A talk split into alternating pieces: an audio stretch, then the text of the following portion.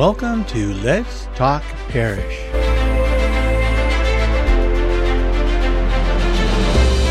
Let's Talk Parish will be an opportunity to learn about some of the people that call the Cathedral of the Blessed Sacrament in Sacramento, California, home. My name is Chris, and I'll be the host for today's episode. Thanks for listening, and let's get started. Hey, Patrick, how you doing today? Good. Welcome to Let's Talk Parish. Nice to be here. Yeah, yeah, yeah. It's a beautiful day. A little chilly, but it's a beautiful day outside. And we just got done celebrating Mass. So we're in a pretty good space, I think. Mhm. Um, and uh, before we get uh, going here, let's go ahead and ask the Lord to bless our time together. And Okay. I, I, uh, I either won or lost the coin toss on this one, however you want to look at it. Um, and so I will, I'll ask the Lord to bless our time. So in the name of the Father, the Son, and the Holy Spirit. Amen. Amen. Father, we thank you for our friendship. We thank you for our bond in your Son, Christ. We thank you for this time that we have to share together, and we ask that you bless our time and send your Spirit to us to guide our thoughts and our words, that they would be edifying to all who hear them. We pray for all of our listeners that you bless them in all their uh, strivings to please you and uh, be formed by your Son. And we ask this in the name of your Son, united with you and the Holy Spirit. Amen. Amen. In the name of the Father, Son, and the Holy Spirit. Amen. So, tell me about yourself. Actually, let me ask you the first question. Were you uh, were you a cradle Catholic? Were you? Mhm. Uh, were you? Yes. And did you grow up here in Sacramento? For the most part, I wasn't born here, but Well, where were you born? In Munich, Germany. Oh, how old were you when you came to the United States? Twenty months old. And it was So, came to Sacramento. came back to Sacramento because that's where my both my parents were from. Oh, okay, all right. Um, but you were you were you baptized in Munich or did Yes. So oh, you were Eighteen days after I was born, I was baptized on base on base. on the army base in Munich. So what was it like growing up when you were, you know, because of course you don't remember Munich. You've been in Sacramento for whatever you can remember, right? Yeah. So what was it like growing up in your family as a Catholic child? Um, that's a good question. Sometimes I ask myself that same question. Was your fam? Did your family go to mass uh, regularly, or were they? we happened, my dad uh, strategically bought a home right next to St. John Vianney Parish Hmm. School. Mm-hmm. All we had to do was walk out our back gate, And there you were. and we were on school grounds. Oh, that makes it nice. That way you can just, if you wake up late, you can still make it to class. Yes. it also means you can come home for lunch, You can come. Oh, nice. which Now, was probably the best benefit. was your so- did your mom work, or was she at home for you when you She came? was home the whole. T- So the she whole would make lunch for you. And, hmm oh, how nice! That was nice. That is nice. So, um, you were if you were born in Munich, does that mean your mom or dad were in the military? They both were civil servants working on the army base Oh, I see. As civilians. as civilians. Oh, I see.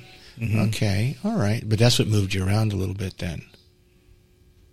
No, that was the only moving we really did. I mean, Well, what? Why? How did your parents end up in Munich? they met at City College, Here in- Sacramento here in City, Sacramento. Sacramento City College. It was country girl meets city boy. Uh huh. My dad grew up in Curtis Park. My mom grew up in Orangevale, Very different. and but they met at City College, and I guess sounds like my dad wanted to get married, even though he when they initially met, my dad told her he was going to enter the seminary. Oh, no kidding. Mm-hmm. Wow.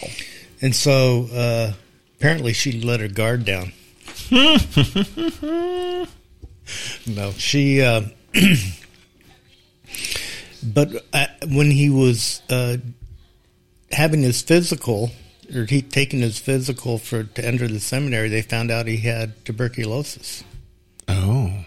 So that kind of changed plans there. He ended up spending a couple years up in Weimar because at that time there was no cure. There was like a sanitarium up there. Yeah. hmm And so he got shipped off to Weimar, and I think my mom went off, went to Japan because she was t- teaching and she wanted to travel, and she was going to school to be a teacher. hmm And so she went to Japan. My dad went to Weimar. Then, a couple years later, my mother came back, and I guess they they met again. And by then, my dad had decided not to go into the seminary. Um, but in the meantime, my mom had graduated from college and now wanted to go to Germany to teach. Oh, I see. But I, I guess your dad was also not. I don't know if you can be cured of TB, but he was at least Yeah, healthy, they call it arrested or something like that. Yeah. yeah, dormant or whatever. yeah. Yeah. Um, so he he was cured or he was okay. Yeah. and um, so my mother went ahead and went to Germany, and then my dad followed her there, I see. Okay. and he got a job, a civil service job too, because he had a degree in accounting. Mm. and so he was able to get a civil service job too. And I guess um, my mom thought, well, if he's going to chase me all the way across the ocean, the big pond, then I guess maybe he means it. So they got married- worthy. So they, got, married, there in Germany. Germany. Wow. Wow. How interesting. So you come back to Sacramento, and after and you're 20 months old. Yeah. 20 months old. My older brother's 32 months old, so he's two and a half. I'm one and a half, Yeah. roughly. And my younger sister's like two or three months old. Oh my god! So three of us were born, and I was the second. oh my god. And they all three of you were born in Germany. Yes. Wow. Um, so when you come back to the United States and, and your and your and your dad gets this property that's right adjacent to St. John Vianney Mm-hmm. uh, Parish, did you guys attend uh, masses on a regular basis? Or Yes. So you did. You did. Yes. We we attended school there, grammar school. We started. Uh, I think my first grade class was the first first grade class because my brother went to first grade at the public school um, prior to moving there, and then I went to first grade at St. John Vianney, and he was in second grade. So I believe ours, my, was the first first grade. Mm-hmm. So we were the I was the first group to go all eight years through St. John Vianney Oh wow. Element, you know, Yeah, yeah. parochial school. Yeah. Did you then go to a Catholic high school? Yes, Which one? Jesuit. Jesuit high school Mm-hmm. in in, in Faros. So I'm not familiar where St. John Vianney Parish is located in Sac in the Sacramento Do you know area. where Cordova High School is? Yes. It's right, pretty close to there. Okay. Which is not close to Jesuit high school. No, So how'd you get there? well, if there were a bridge, it'd be really close. If there were a bridge. If if Which there is a bike bridge now. Back then, it wasn't there. How'd you get there? could ride it. We carpooled. and Oh, went- did you carpool? Went around to Watt Avenue. uh huh. How fun. Mm-hmm. Oh, that's great. Do you remember any um, family devotionals that you might have done? Did you guys like as a family? One a common one, right, is praying the Rosary as a family. Mhm. Did you guys do that? Yes. Or, hmm we would uh, kneel down around my um, parents' bed hmm at night, and we would attempt to say the rosary. it was pretty difficult when you've got a passel of kids, Yeah, sure. and of all you know between zero and probably seven or eight. But it's a, But- it's. I think it's important to make that attempt anyway. It was You know, it's because it's, Important. it's formative and it was formative, yeah, hmm yeah. and I remember, uh, not to uh, diverge too much, but when my mother was in a coma before when she passed Mm. uh, back in 2010, Mm-hmm. we were in the hospital together around her bed, praying the rosary. Oh my. So, uh, and I reminded the, my my siblings. I said, "Do you remember when we used to do this? You know, when we were kids." Wow. Did they remember? Yeah, Oh, wow. but unfortunately, uh, most of them have strayed away from the church. Uh-huh. Uh-huh. Uh, well, like I did also, but have come back. Oh, we're going to talk about that. I Um, figured you would. Well, yeah, because that's you know that's that's important. So many of us find ourselves adrift at some point in our lives, hmm and then what I find most interesting is what flips and brings us back. Because usually something happens. Usually, you know. But before we get there, um, so all through Jesuit, I mean, I'm, your family, I guess, is still. Now, did you, let me just ask: Did your brother, brother and sister also go to Jesuit high school?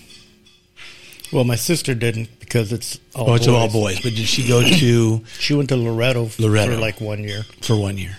My older brother and I went to Jesuit, Mm-hmm. um, and then the rest of my sisters, seven of us total. So Oh, there were seven kids. Yes. So, So there's- three of you that were born in Germany, and then we had four more. Four more were born here in Sacramento. Big family, bigger than I thought. Mm-hmm. Oh, no kidding. She had a passel of kids. And so, uh, I think, other than my, uh, the oldest girl going to Loretto the one year, I think she they all the rest her the rest of her high school and the rest of the girls ended up going to Cordova High School, so Okay. public school. Public school. Hey, I'm going to take a pause right here, and the door to the kitchen's open, and I can hear some kitchen noise, and so I'm going to close that door. I'll be right back. Okay. And now I'm back. so, um, when you graduated from high school, did you plan on going to college? You know that wasn't some, that wasn't something that was uh, foremost on my mind. Hmm. I kind of I ended up going to American River College, so junior college, Okay. just out of nothing really better to do. It wasn't Oh, really? like I didn't really I wasn't part of the group that were really gung ho. I know what I want to do. I know what I want to be. I know what I want to study. No, Right? I didn't didn't you know, have that. I had a girlfriend, and she goes. Uh, and of course, we weren't able to go to school together. Uh, she went to public school. I went to Jesuit, Mm-hmm. and when it came time to graduate, we were in the same class. So when it came time to graduate, she was going to go to American River, and she goes, "Well, why don't you go to American River? And now we can go. We can go to school together." Yeah, there you go. And it's like, okay, Okay. so it wasn't something that it was more of like a default. It was like I had nothing really pressing or uh, something uh, Did you have a else job? to do. Did you have a job at that I had point? part time job. Part time yeah. job. Yeah. Know, uh, at that time, I think I was working McDonald's hamburgers. but back Well, in those days, that it- was a big, you know, big deal. And of course, for for a young person growing up, that was probably a good first entry type job. Oh yeah. You know, In school. fact, it was difficult to get a job Yeah. back then at McDonald's. There weren't too many of them around There town like they they, are now. No, no, it's very it's different now. hmm Yeah. Um, so I guess then when you were at American Rivers, when you did you just start thinking, hey, I want to continue my- education and pursue this, that, or the other thing? How did that transpire? Because I know you went on to Chico State at some point. hmm I, uh, well, I think after our first year, we broke. My girlfriend and I broke up, Mm-hmm.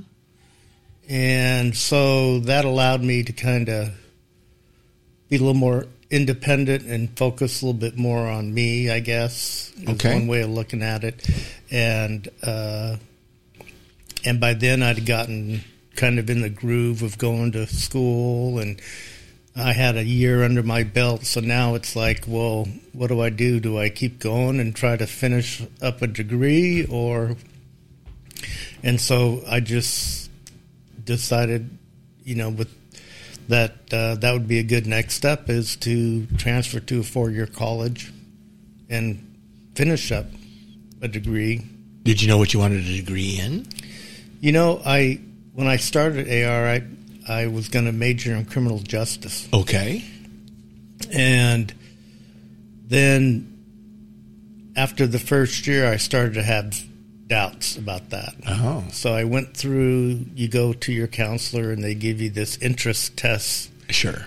And it said that my interest aligned with a merchant marine or a math science teacher. Oh my gosh. So I had to ask my counselor, what's a merchant marine? Yeah, sure. and so she told me, and uh, I go, oh, okay. Well, I, somehow I just don't see that. I know what a math science teacher is. Right. I've been to school now for how many years? So you've had a couple. years. You've had a couple of them. I've had a couple of them, so I could relate to that. So I said, well, maybe I should, you know, and I liked math. Uh huh. I was good at math. I, ex- I, uh, it came easy to me. So I, I said, well, maybe I'll change my major to be a math teacher. And then I liked athletics. I like, I played football in high school. And so I thought, well, I can maybe coach, be a math teacher and a coach. And a coach. Because I, I've seen one of those before. Why not? And so, and my mother was a teacher, right? So it was like, well, maybe it's in my blood kind of thing. Sure. uh, part of my DNA, and so Hello, Father. How are you? so I ch- so I decided to. That for those of you that just heard that brief interruption, that was Father Michael Kiernan, who did not know we were recording, and he popped in to say hello because he's a very friendly priest, um, very cordial, but uh, was a little bit embarrassed when he saw we were actually recording. So that's what that was all about. now back to our story. So uh, anyway, where was I? Um, so I decided I'm going to change my degree to math and go into teaching, and so I started looking at you know I didn't really want to transfer to Sac State. I kind of felt like I needed to fly the nest a little bit. You know? You were still living at home at that I was point. still living at home. Uh-huh. Yeah, I kind of felt like I needed to stretch my wings a little bit, and so I started looking around, and I had some friends who were going to Chico from high school, from Jesuit, who had gone to Chico, and they and I uh, talked to them and said I was looking for for a school to go to, and so they invited me up to for a weekend to check it out and uh, I thought it was really neat. And so eventually, I decided to go ahead and transfer to Chico State. Plus, Chico, if you, I'm sure you know, um, used to be called Chico Normal School. hmm It was a teacher school. It was a teacher school, and so I thought, well, that's even appropriate there. Absolutely. You know, what's uh, what's ironic and is in, you know when we first started talking about our lives, finding out the commonalities. You know, because you went to Chico State at the same time I went to Chico State. Mm-hmm. What's interesting is that my mom was a teacher. Was she? Yeah, so I think it's it's part of my makeup also. Mm-hmm. Um, I went to Sierra College for two years, right? Mhm. And I went to Chico State because of a friend who was a year ahead of me went to Chico State. Um, so we have a lot of lot of similarities there.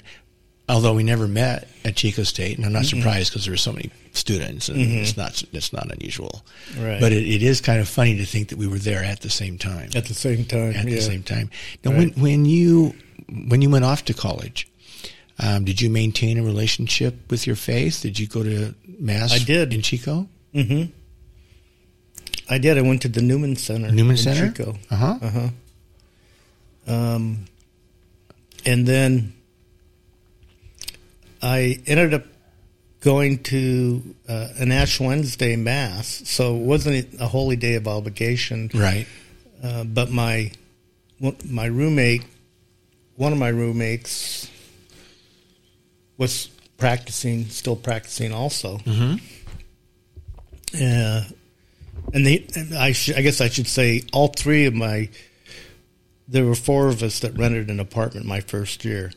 All four of us had gone to Jesuit high school. Oh my gosh. So uh, they, when they found out I, I was going to transfer to Chico, they were in the process of, of transferring out of the dorms into these uh, new apartments that had just been built on Oh. Fifth Street, Uh-huh. Fifth Street Manor. It was called. Now it's called the Zoo, but so they were looking for a fourth person. So we, so they asked me if I wanted to room with them. I said sure. So, so the, our apartment was all Jesuit alumni. Wow. In, in this four bedroom apartment. Were they all still practicing the faith? No. Uh, well, one of them wasn't even Catholic. He was like uh, Episcopalian. Okay. The other one, I'm not. Sh- you know, I'm not sure of one of the other, other ones whether he was even. He must have been Catholic, but he wasn't prac. Okay. I don't think he was practicing. Maybe he went to mass with us once or twice, but I can't recall. And then one, then the fourth one, he uh, was his family was Catholic, and he was still practicing. And so we would go to mass normally on on weekends, and then this one Ash Wednesday we went to the Newman's. Well, we went always went to the Newman Center because it was only a few blocks from where we lived, Mhm. and um, I didn't like the sermon that the that the priest happened to give Oh, really? that day uh, because he was giving us a hard time about going out and having a beer. We'll talk about Chico State sometime. and um, uh, but so I took that opportunity, you know, to get mad at the church, I guess you could say, and so I said, well, you know, I I, st- I just stopped going to. You I stopped start- going. I stopped going. You know, it's funny. We don't realize the what it, what it would take to actually get someone to stop going. It's a little thing, right? Yeah, But it was the big thing at the same time. it. Yeah, You know, and it changed your life. maybe I was just looking for something to blame. Yeah, maybe. You know, Who knows? who knows? Sometimes we do that, don't we? We want to we want to Yeah. we want to justify our decision, and we just have to wait for something in order to do that. Mm-hmm. No, man, that could be maybe. Plus, I was, uh, you know, I had, I was the first to leave the nest. You know, my older brother was still stayed home. Oh, really? And went to Sac State. Mhm. I, I, I moved out, and so it was kind of a new big world out there, and and uh, so my mind uh, was starting to expand, and and I guess maybe I wanted to explore and see what else there was out there. You know, that, I think that's something that when you grow up uh, as a cradle Catholic, that's one of the risks is you never do you ever say yes to the Lord and to God. You sort of grow up with You it. You just kind of grow up with it. It's just part of life, and so um, I think that it's not not necessarily normal, but it's um, what's the word I'm looking for? I don't know, but Uh, I think it's common. common is probably I think common that y- The you never have that especially. yeah you never feel that calling you never answer that call it's just been kind of given handed to you so Right. you never hear that call and answer it so to Right. speak Right. You know, I, I remember growing up believing a certain way and being somewhat sheltered, and then going to college and finding out, oh, there's other beliefs, there's other, m- m- maybe, you know, and so it's like, I'm going to check it out. right, Right. yeah I think that's really, really common and, and, um, and not necessarily a bad thing either. You know, uh, and in your case and in my case, you know, we both came back to the faith. Um, so you're going through school and did you, so you finished at Chico State. Now I, I, I went, I transferred back to Sac State. no I so did I See, there we go. So you did. I, Okay. tr- I ended up trying I didn't finish at, at Chico I transferred back to Did you- like one year to go I had one year to go. Same, Yeah. same experience. Um, Did you remain a, a math science teacher uh, track, or did you? Yes, I did. In fact, I even uh, did uh, uh, some of my student teaching. Oh, did you? Mm-hmm. I did the. There was three phases of student teaching. I did the first two. The first two. I think the third stage is actually in classroom. Mm-hmm. I was in, in stage two. I was in a classroom, but only it was only one class. In stage three day. is like you're on. And three, you take on like three or four. Okay. Yeah. All right. Did you decide that wasn't your cup of tea, or what happened? I liked it. I mean, the. I remember one day asking my master teacher, I go, now, how much does a teacher make here in City College? Because I was teaching at Sutter Middle School. Okay. And she goes, well, right now the starting teachers are $9,900 a year. Now, what year was that? Because that makes a big difference. 1980. 1980, right? Because nowadays I'd be like, that's poverty wages, Mhm. which they probably still make poverty wages, but it's more than nine thousand a year. But in Mhm. 1980, nine thousand a year was decent for an entry level type job. Yeah. Um, But at Sutter Middle School, you weren't making nine thousand a year. I mean, it, what that wasn't. If you were to, you know, you'd make more money at City College than you would be at Sutter Middle School, right? Or Yeah. no, was that your City thinking? College? No, I I was um, at the time I had a I was working part time at SMUD, kind of like an internship. Oh, at the same time you were going through your student teaching. Mm-hmm. Oh, okay. And so I was working with people who were maybe had like a two year degree as opposed to a four degree, and they were making like double that. Oh my gosh.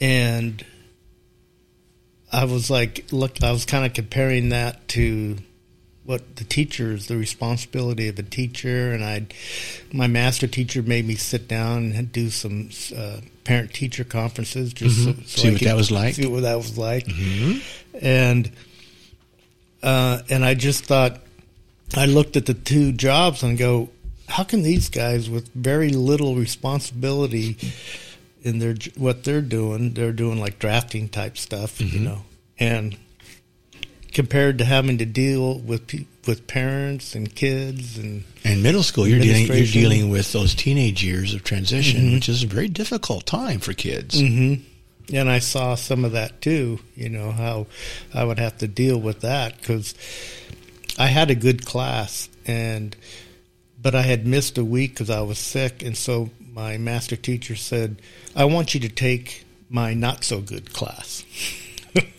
Because she goes, you've been spoiled by having the Oh, class that you have, and you need to be exposed to what it's like to not have good Right. class.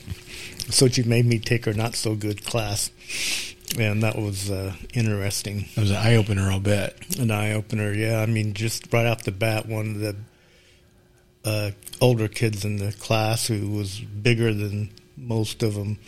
The rest of them, you know, Yeah. almost he like tried he played tried to play call my bluff by not doing what I was telling him to do, sit down and shut up. And he, instead of sitting down, he started like walking towards me. Oh I'm my like, gosh. Yeah, and I'm like, oh really? You want to go ar- around? No. And you can't as an adult. You, You can't. can't. Touch, you can't touch them. No. And so, um, but I mean that at that wasn't really the final straw. I think the final straw was when it came time to to go on to phase three. My for some reason, I think maybe I'd been in school so long or something that my my student loan didn't come through, or maybe I didn't meet the. I think maybe I um, didn't meet the unit requirement the semester before or something. I don't know. There was something that so my financial assistance started to kind of fall apart. Right about the time I was supposed to start phase three, I mean, I was already lined up to go to Rio Americano High School and do my phase three student teaching. Mm-hmm. Um, and then, and my, you know, my parents couldn't really help out too much because I was one of the oldest. Mhm. And so, you know, we still had four Kids or five home. kids at home. Right. right. Right. And by then, I think my mom had gone back to work and was teaching again, kind of help make make ends meet. So I knew there wasn't really anything there to help me out. So I was kind of on my own, which Right. was okay. I mean, I accepted that, and I was trying to do it. And so then um, I got a, a job offer at SMUD full time in that same department where I was working, kind of like an internship as a student, and making like starting out at like fifteen thousand a year, which is better than nine. which is better than nine. But but I mean, And not was- that that not that I don't think that was an over That wasn't the, that wasn't the major factor, but just but I was starting to get tired of having to live off three thousand a year, and you know, and and just just not having any money. I mean, Yeah, you've been there. yeah. I don't know. I I've mean, been there. Yeah, you, when you're a student after you've been in, going to college for a while, you're like, man, You're I'm tapped. getting tired of this. Oh, well, you know, I, you mentioned that. So when I transferred from Chico State back to Sac State, many of my units didn't transfer. Oh, really? So I had tacked on another semester, Yeah. and I was hoping to become like a biology teacher. And after five years of college, I ended up going five years of college just to get my BA. Yeah. I'm like, I don't want to go anymore. I'm done. I don't want to go another two, three years for get my teaching credential. So I'm done. Mm-hmm. And I had a part time job, became a full time job, and I'm like, hasta la vista. Mm-hmm. I'm out. You know. Yeah, And, and I started right. and went into the work world. Yeah, it's like, I mean, how many years had I? By the time 1980, I graduated high school 74, so 1980 when I was doing my student teaching, that's six years already. Six years. And I still had another semester of student teaching, and I was running out of money, and and I got a job offer. Yeah. so, I graduated in '79. I'm like, yeah, I want to start getting going here. yeah, Um, but at this point in time, you're not practicing your faith at this point. no, Not at all. Um, and then you stayed at SMUD for how many years? A lot. I mean, you started at SMUD, and then you retired from SMUD. yes, I know a lot of people, like myself, we went through many, many jobs over our working lifespan. And nowadays, for people to stay in one company for their entire employment, it's very rare. yeah. What, kept, what kept you at SMUD? Well, when you look at all the different jobs I had at SMUD, I think it's hard to do these kinds of jobs at one company too. But I was able to. You know, I worked at Rancho Seco as in, as a nuclear power plant operator, and then when Rancho Seco shut down, I was able to land a job downtown as a grid operator, uh, dispatcher, power system operator, and then ended up as uh, energy trading, doing energy trading. oh my gosh! where can you do that in one company? Well, maybe PG&E. Yeah, but- maybe, but but yeah, you're right. No, you're right. So in a sense, even though you had one employer, you had many different jobs under one employer. Many different jobs, right? Yeah. Well, that's how And, makes uh, it interesting. Yeah. Yeah. So I was fortunate there. So your girlfriend broke. You and your girlfriend broke up. You were still going to American River. Mhm. Did you find another girlfriend down the road at some point while you were in college or after college or? Um, I I did have another girlfriend uh, later, but I was single for a couple years, Mm-hmm. uh, and which was probably good for me. I think it's good for everybody to be single for a while. And, That's my personal opinion. And so, but then when I came back from Chico to to Sacramento to Sac State, I did end up meeting a gal that we dated for a couple of years. Mm-hmm. But nothing serious. It's just a couple of years, then you broke up again. Yeah, Yeah. I Um, think we were we were engaged for a little while, but Oh, really? yeah, It didn't work out. yeah, Yeah. didn't work out. That you know, that's, that happens. That happens. Um, so we're going to transition a little bit because part of, and we've talked about this. We're, what I- we're envisioning is doing this one-on-one with you, and then we'll do a one-on-one with Amy, your wife, and then we'll do a third one with the two of you together. So I don't want to travel too far down the road Um, but I do want to, um, while we have this little moment here, talk a little bit about um, what you're doing right now in uh, in the Cathedral of the Blessed Sacrament. What so what is the predominant mass that you attend? Uh, we have an eight o'clock, a ten o'clock, and a four p.m. Which one do you usually normally attend? At the eight o'clock. The eight o'clock one. Mm-hmm. And because people want to know, I mean, oh, so who's Patrick McCormick, and where can I meet this guy? Right? He's at the eight o'clock mass on Sundays. um, it's interesting, in because I know that at some point God brought you in to be a catechist for the rite of uh, uh,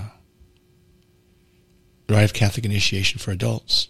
Christian RCIA. RCIA, Mhm. yeah. Um, Christian initiation, yeah.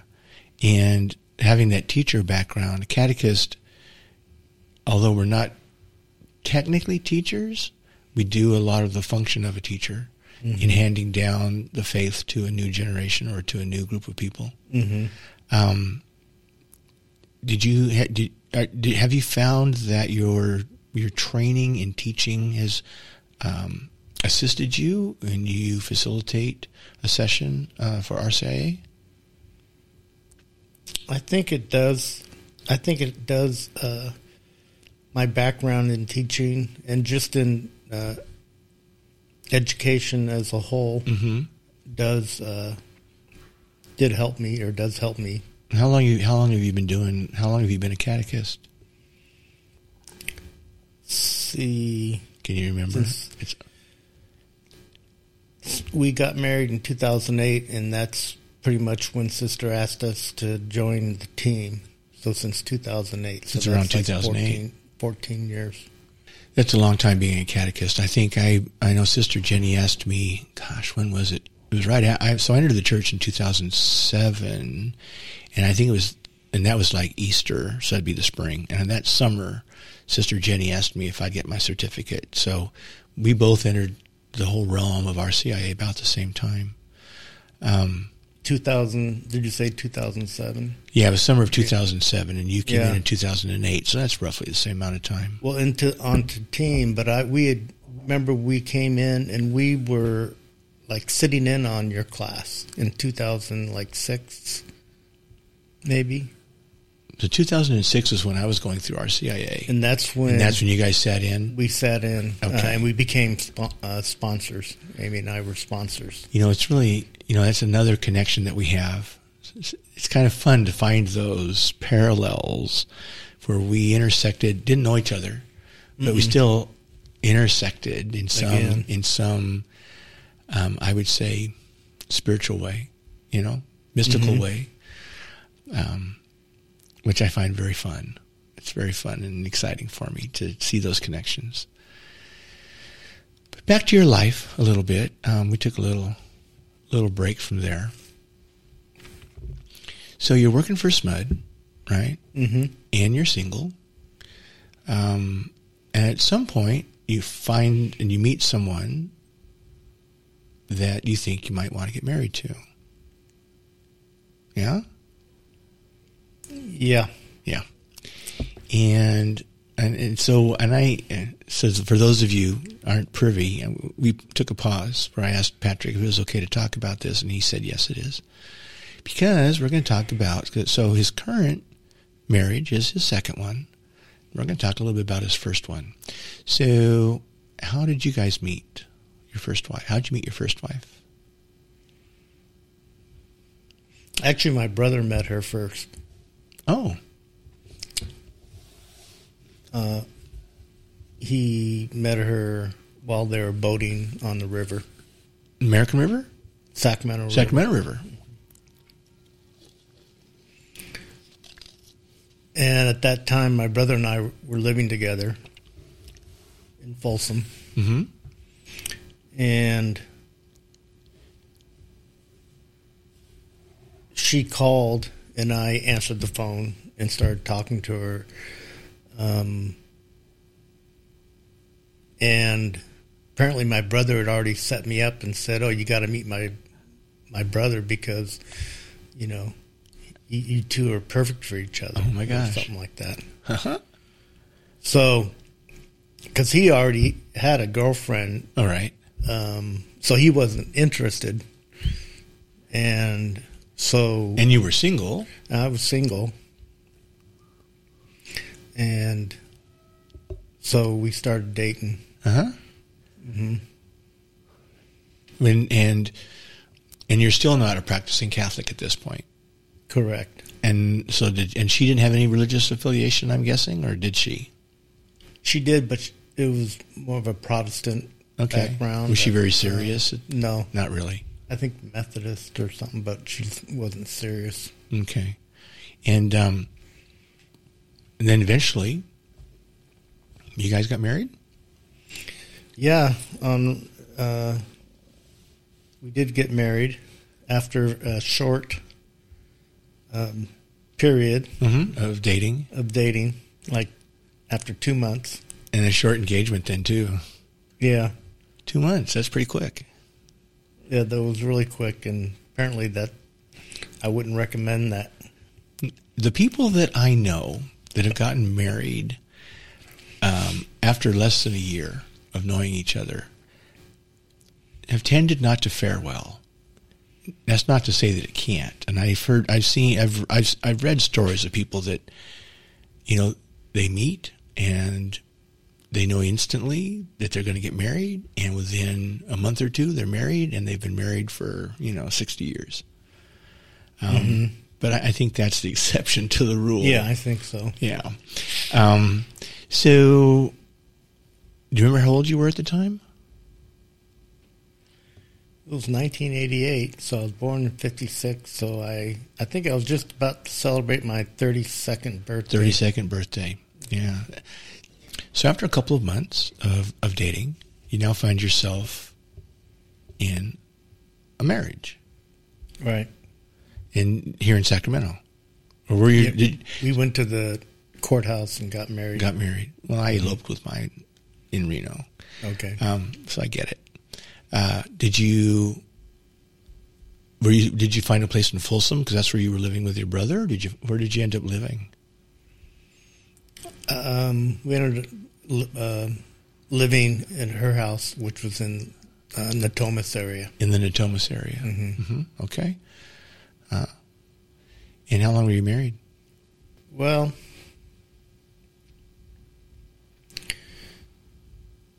it's uh, that's a good question. How long were you together? I'll rephrase that because I, you know, I understand it, people can be married for a longer period of time than they actually are together, right? Because you might separate and stay married for a while. Yeah, we there were we had it was kind of an on, on again off again marriage, and um, the the last time the final off was 1997. So from 1988 to 97, so about eight and a half nine years. in looking back um, from the heights of perspective that we have as we get older, especially the perspective of having uh, a sacramental marriage, looking back, do you do you think that it would have been different had you and she both been like practicing Catholics, or was just there's just there was just too much that it's just destined to to not work. I guess there's a possibility that it might might have worked out, um, but there was there was a lot there to deal with Yeah, in our relationship. I get it. You know, it's um, having had personally a failed marriage and being unsuccessful in having interpersonal relationships myself, I always in, am in amazement and awe of people that stay together. I think it's really hard. I think it's really, really hard. Um, and I can only guess because I didn't have the uh, the graces that come through a sacramental marriage. I didn't have really the support of a um, sacramental lifestyle. Uh, and it could have been different for me, but I didn't have that. So I, I just I just know how hard it is, especially I think nowadays. What what's what are the what's the average people are married these days? Something like what five years? Oh, is it not? Ten years maybe, max. Yeah, it's not very long. People, it's very hard. It's very difficult. Or a lot of them just aren't even getting married. I know. And a lot even aren't getting married. Looking at some statistics, they say that um, the divor- divorce rate has dropped, and that's because people aren't getting married anymore. oh, really? That's I, one of the statistics that uh, Steve Patton. I used to sit on some of his classes doing. Okay the video conferencing, and mm. he would give some of those statistics. I, you know, I wouldn't be surprised. You know, I I wouldn't be surprised, especially as our culture tends to become more estranged from being faith based. There's mm-hmm. no, I mean, it becomes more of a just a cultural thing that people go through, and it's like, well, why even be married? What's the point? You know. Well, I know, like my son, he's engaged right now, but and he's when he goes through the list of tax credits and tax benefits from not being married, mm-hmm. it is um, pretty amazing you, how much money you can make if you don't make much money. Mm, I know. Get back from the government.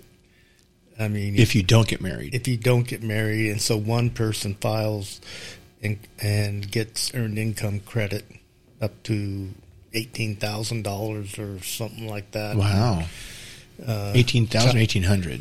No, it's like eighteen thousand. Oh my gosh! And yeah, he says if you make eighteen thousand dollars in your job, say at whatever Starbucks or McDonald's, mm-hmm. you can get another eighteen thousand dollars in earned income credit and like basically make thirty six thousand dollars. Wow and then if you have a couple kids, you get now the tax child tax credit's thirty six hundred dollars. So, of course, everybody gets that. But he says you, you can make so much money just it, and and then you get your free health care too because you qualify for what is it uh, Medicaid. You qualify for Medicaid, okay, because you're such a low income. So then you get free health care and you don't have any out of pocket. so he just goes through this list, and he's like, "Look what look what I lose, Dad, if I get married. I lose all these benefits, oh, financial benefits. Or my yeah. fiance does. Wow. So, yeah, makes you step back and think. You know, I I, I remember when I was working in the realm of people with disabilities, and they were getting SSI as an income. Mm-hmm if you get married, you don't get both people's income it doesn't stay the same. Mm-mm. It gets reduced. Gets reduced. Right. Gets reduced. So the incentive is to not get married. To not get married. There you go. Another incentive. It's just that, and and so it's it's funny when, um, we you know we hear politicians talk about being in support of family values, and yet so many decisions are made that are antithetical to family. Mm-hmm it makes you just like, you know, what's going on. And right? how do you respond to that as a dad? You know, how do you respond? Especially as a Catholic dad, you know, practicing their faith. It's like, I think when he, after he explained all this to me, I looked at him and said, well, that's not very romantic, is it? I mean, because I know that in the sacrament of marriage, the the graces flow from the fact that you're committing to the to each other absolutely in the marriage. Absolutely. that's where the grace comes from. It's that commitment. And so until you make that commitment you're, you're outside of that grace. You're outside of that grace. You're out there you know and you have alone. to and yeah and the decision is what's more important the financial benefits or the spiritual benefits mm-hmm. and it can be a difficult decision it really can be you know, and, and it's not right that you have to make that decision. It isn't right. It isn't right, you know, right.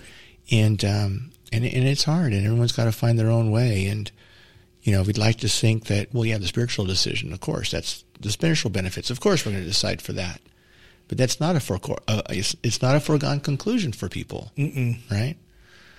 Um, and, and, and nowadays, you know, things are getting more and more difficult financially, and housing and inflation is just getting starting to ramp up a little bit, and Mm-hmm. yeah, it's tough. I know my for my daughter. I told her when we were discussing, you know, the topic of marriage. I said the sum of the parts is not greater than the whole. The whole is greater than the sum of the parts. The whole is greater than the sum of the parts. Yeah. Right. That's what I meant. The whole is greater. So in other words, it's not just that there's two people there. It's that now those two have become one, and that is where, like I said, the graces come from. Right. And, and, and St. Paul teaches us in Ephesians. I think it's Ephesians. I was talking about it last night, actually. Um, that it's also an image of the church, right? oh yeah. Right. The, the husband Right. and wife coming together is an image of the church because you've got Christ, the bridegroom, and the church is the bride coming together for is one flesh. It's kind of cool stuff, and it's Mhm. it, it's it's deeper than people sometimes take it for. You Mhm. know. So, um, did you? And so the, the marriage finally comes to an end in ninety seven. 97. 97. Okay. And and how long were you single after that before you met Amy? Well, I met Amy in '97 at a night class. Um, but then I was na- not able to continue in the night class because going through the divorce Oh, hmm uh, created some issues, and so I. But eventually, I. The following year, so in '98, I was able to start taking the night classes again, and so I ran back into Amy. She was still taking night classes. Oh, kidding. She's like, "So what happened to you? Where did you go? Where'd you go?" Um, but the re- but we both worked at SMUD. I didn't. We didn't work together. I didn't know her at SMUD. I'm sure we probably passed in the hallway f- at times, But you didn't know each other, but so we didn't know each other. Um, and so, and that's how when we introduced ourselves in the class, they asked you, you know, where do you work? And so, we were the only two people who worked at SMUD, and so during the break, uh, she came up to me and said, "Hi." I introduced herself, and I work at SMUD too, and so that's how we got to know each other. But we didn't. But there was a period there, like I said, where we kind of lost track of each other for Mhm. about a year, hmm and then uh, we ended up meeting up again, and basically just friends at first. Yeah. So that starts a new chapter in both of your lives, Mm-hmm. and which I think that we need to now catch up with Amy and bring that up to speed before we talk about the two of you together. And I'd like to have both of you present for that. So um, we'll kind of draw that to a to a close, and um, from your childhood perspective, from looking back into your childhood, I know that for me, I'm beginning to remember a lot more of when I was growing up. But is there anything that you'd like to share? Um, you know, in, in, in when you were thinking about recording this episode, was there anything specifically that you wanted to share that maybe we didn't touch on? I can't think of anything Okay, that's fine. right offhand. No, that's fine. That's fine. Um, so we'll we'll pick this back up. We'll find a time, and hopefully we'll be talking with Amy before too long, so we can get some continuity here, um, and uh, get to know you guys a little bit better because we've never done it this way before. It's either been an individual or it's been the couple together. I've never done it where I talk to each partner separately and then together. So that's going to be fun. I think for me that's fun. You know, you got to make Well- life's got to be fun, or Oh, what- yeah. or why do it, right? Yeah. Yeah. So um, thanks for spending this time. We've been chatting for about an hour. Um, goes by quick, and um, I look forward to the ongoing saga of the McCormick family. and um, hopefully that won't be too far from the future. So let's go ahead and close with uh, saying the Our Father together, praying the Our Father together. And would you mind starting it for us? Sure. Okay. name of the Father and the Son and the Holy Spirit. Amen. Amen. Our Father, Who art in heaven, hallowed be thy name. Thy kingdom come, thy will be done, on earth as it is in heaven. Give us this day our daily bread, and forgive us our trespasses, as we forgive those who trespass against us. and lead us not into temptation, but deliver us from evil. Amen. name of the Father, and the Son, and the Holy Spirit. Holy Spirit. Amen. Thanks again, Patrick. I can't think of a better way to spend an afternoon than to talking with you. And um, enjoy the rest of your day. Thank you. All right. God bless. Let's Talk Parish is co-produced by Rex Verlanca, Titi Keela, and Chris Jensen. Our theme music is Live and Be Happy by Valentina Kribanova. You can listen to Let's Talk Parish by going to the Cathedral website at cathedralsacramento.org or by searching on your favorite podcast app. Wherever you find us, please subscribe so that you don't miss an episode.